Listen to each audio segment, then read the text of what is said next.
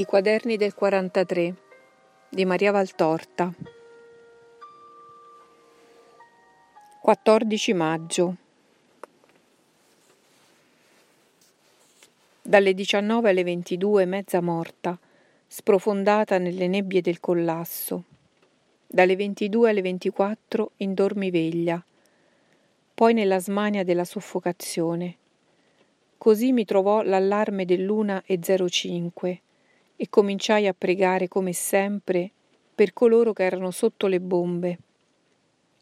Ma poi la preghiera cambiò, senza volere, in dolcissimo colloquio. Mi sentivo proprio viso a viso con Gesù, o meglio, contro il suo cuore. Non sono stati discorsi lunghi, no, ma brevi frasi, proprio da sposo a sposa, da innamorati, per dirsi che ci si ama con tutto il cuore. Ne sono rimasta profumata, ne sono rimasta satura come immensa in un mare di gioia, di dolcezza e di pace. Ho visto dileguarsi l'ora beata con un santo rammarico. Ma era giusto che avesse fine, solo in paradiso non finirà. Ora vivo nel suo ricordo, nell'eco che ancora vibra in fondo al cuore e che mi dà voglia di cantare, di ridere, di amare con centuplicato ardore tutte le creature, perché sono satura di amore, nutrita e consumata da esso. 19 maggio, sera. Dice Gesù, questa è la punizione della vostra superbia umana. Troppo avete voluto e così perdete anche quello che vi avevo concesso di avere. Le opere del genio e dell'ingegno umano, doni miei, delle quali siete tanto superbi, vanno in polvere, per ricordarvi che io solo sono eterno, che io solo sono il Dio, che io solo sono io. Ma quello che è mio resta, né l'uomo né il demonio lo possono distruggere. Nessun attentato, nessuna astuzia vale a distruggere quello che io feci e che sarà uguale sempre, finché io vorrò. Il mare, il cielo, le stelle, i monti, i fiori dei colli e le verdi foreste, intoccabili i primi come me stesso risorgenti secondi da ogni labile morte portata loro dall'uomo come io risorsi dalla breve morte che l'uomo mi diede. E le piante stroncate, le erbe calpestate dalla guerra, torneranno a vivere come io le feci il primo giorno. Le vostre opere no, non le opere d'arte, non torneranno mai più a vivere le chiese e le cupole, i palazzi e i monumenti dei quali vi gloriaste, fatti nei secoli e periti in un attimo per vostro castigo.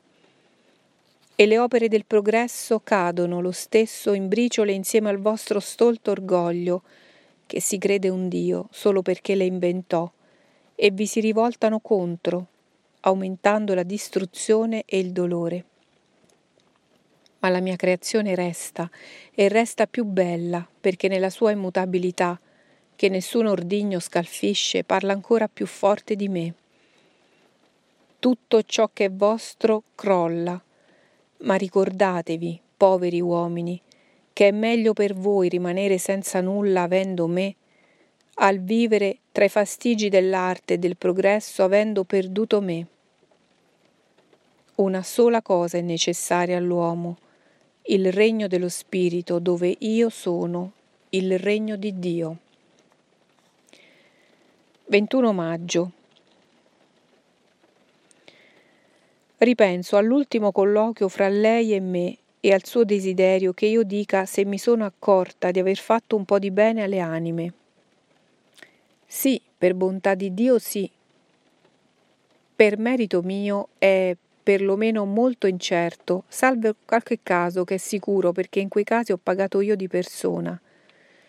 Fino al 1923 ho cercato di portare al bene le anime, ma ad un bene, diciamo, puramente umano. Mi sono mostrata retta, seria, passabilmente buona, per portare altri ad esserlo ugualmente, ma non guardavo a fini soprannaturali. Era un'opera, dirò così, di bonifica puramente limitata ad un codice di morale umana. Esulava dal mio modo di agire l'idea di fare cosa grata a Dio, di fare una cosa utile alle anime. Ubbidivo al mio istinto naturalmente retto, compiacendomi anche di essere citata a modello. Questo mi ha salvata molto probabilmente da passi falsi.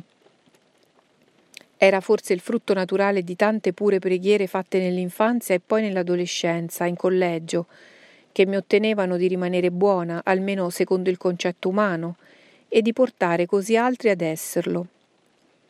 Poi, fatta la luce in me, compresi che bisognava elevare la bontà del piano spirituale ad un piano soprannaturale, preoccupandosi non dell'utile come può venire in questa vita dall'essere buoni, ma dall'utile che ne verrà nella vita eterna. Compresi che bisogna essere buoni e portare altri ad esserlo non per nostra gioia, ma per fare cortesia a Gesù. Ecco, trovata questa verità, trovai tutto e tutto cambiò. Imperniato tutto il mio modo di esistere sull'amore. Cambiò anche il mio modo di operare, cambiò il metodo e aspirazione. Perciò dal 1923 lasciai cadere sempre più in basso e nell'ombra il mio io umano, con tutte le sue umane sensazioni, le idee, le opere, e senza mai più riflettere a quello che poteva umanamente produrmi il seguire la via di Dio mi occupai solo di quella via per cui incanalai me stessa e aspirai dietro a me stessa molti altri. La prima creatura portata a Dio con la parola e con la preghiera, gliel'ho già detto, fu una vecchiarella di settant'anni passati e poi su su, con un modo o con l'altro l'ho pescato altri pesciolini, mettendoli nel vivaio del Signore.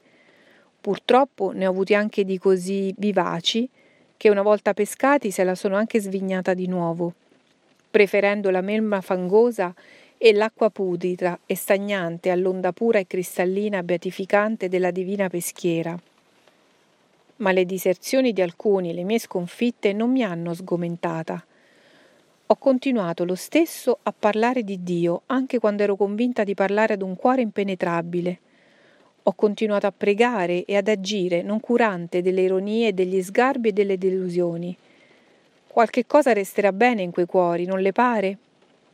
E poi Dio farà il resto. Le sconfitte servono a mostrarmi che io senza aiuto di Dio sono meno che zero.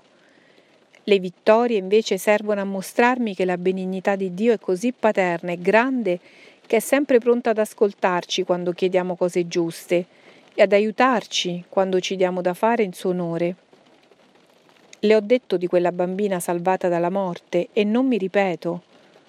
A voce le ho detto che non uno di quelli che io ho raccomandato al Signore fra i combattenti è perito. Le posso anche aggiungere che molte delle cose che chiedo per conto di altri le ottengo, e anzi ben difficile che non le ottenga. Gesù è così buono che non mi nega nulla di quello che io chiedo per i miei fratelli. Semmai è più restio con me, per cose che io chiedo per me stessa. Ma forse dipende anche dal fatto che io prego di più per gli altri che per me e anche dal fatto che per me non ricorro a certi mezzi che mettono il buon Gesù nell'impossibilità di negarmi una cosa. Forse anche dipende dal fatto che io so dire grazie a Gesù quando mi concede un favore. Sono così pochi quelli che sanno dire a lui quel grazie, che non si nega neppure allo spazzino che ci pulisce il marciapiede. Si tratta il buon Dio come un servo obbligato ad accontentarci. C'è una mia suora, ora provinciale a Roma, che dice apertamente che si è accorta che quello che io chiedo ottengo e che conta perciò su di me. Oh, ma la povera Maria ottiene tutto perché ha saputo fare come Gesù, mettersi in croce e poi fidare, fidare in Gesù con una fiducia molto più grande di quella che ebbi in mio Padre. Molti non ottengono perché non sanno volgersi a Dio come un vero padre, un fratello, uno sposo e gli parlano in punta di forchetta. Sembrano i discorsi ampollosi delle antiche tragedie o degli ambasciatori. Sire, in questo fausto giorno, con l'animo ai vostri piedi, vi umiliamo, eccetera, eccetera. Oh no, non è il mio stile. Io col sorriso, con le lacrime, con la semplicità, con l'insistenza, la sicurezza, parlo a Gesù finché egli sorride e quando sorride la grazia è certa. E non è da dire che chieda poco, eh? sono una questuante mai contenta, ma il Signore è così felice di farla da re che sparge i suoi tesori, che delle volte è tale la pioggia di grazie che ottengo che ne rimango sbalordita, commossa ed estasiata.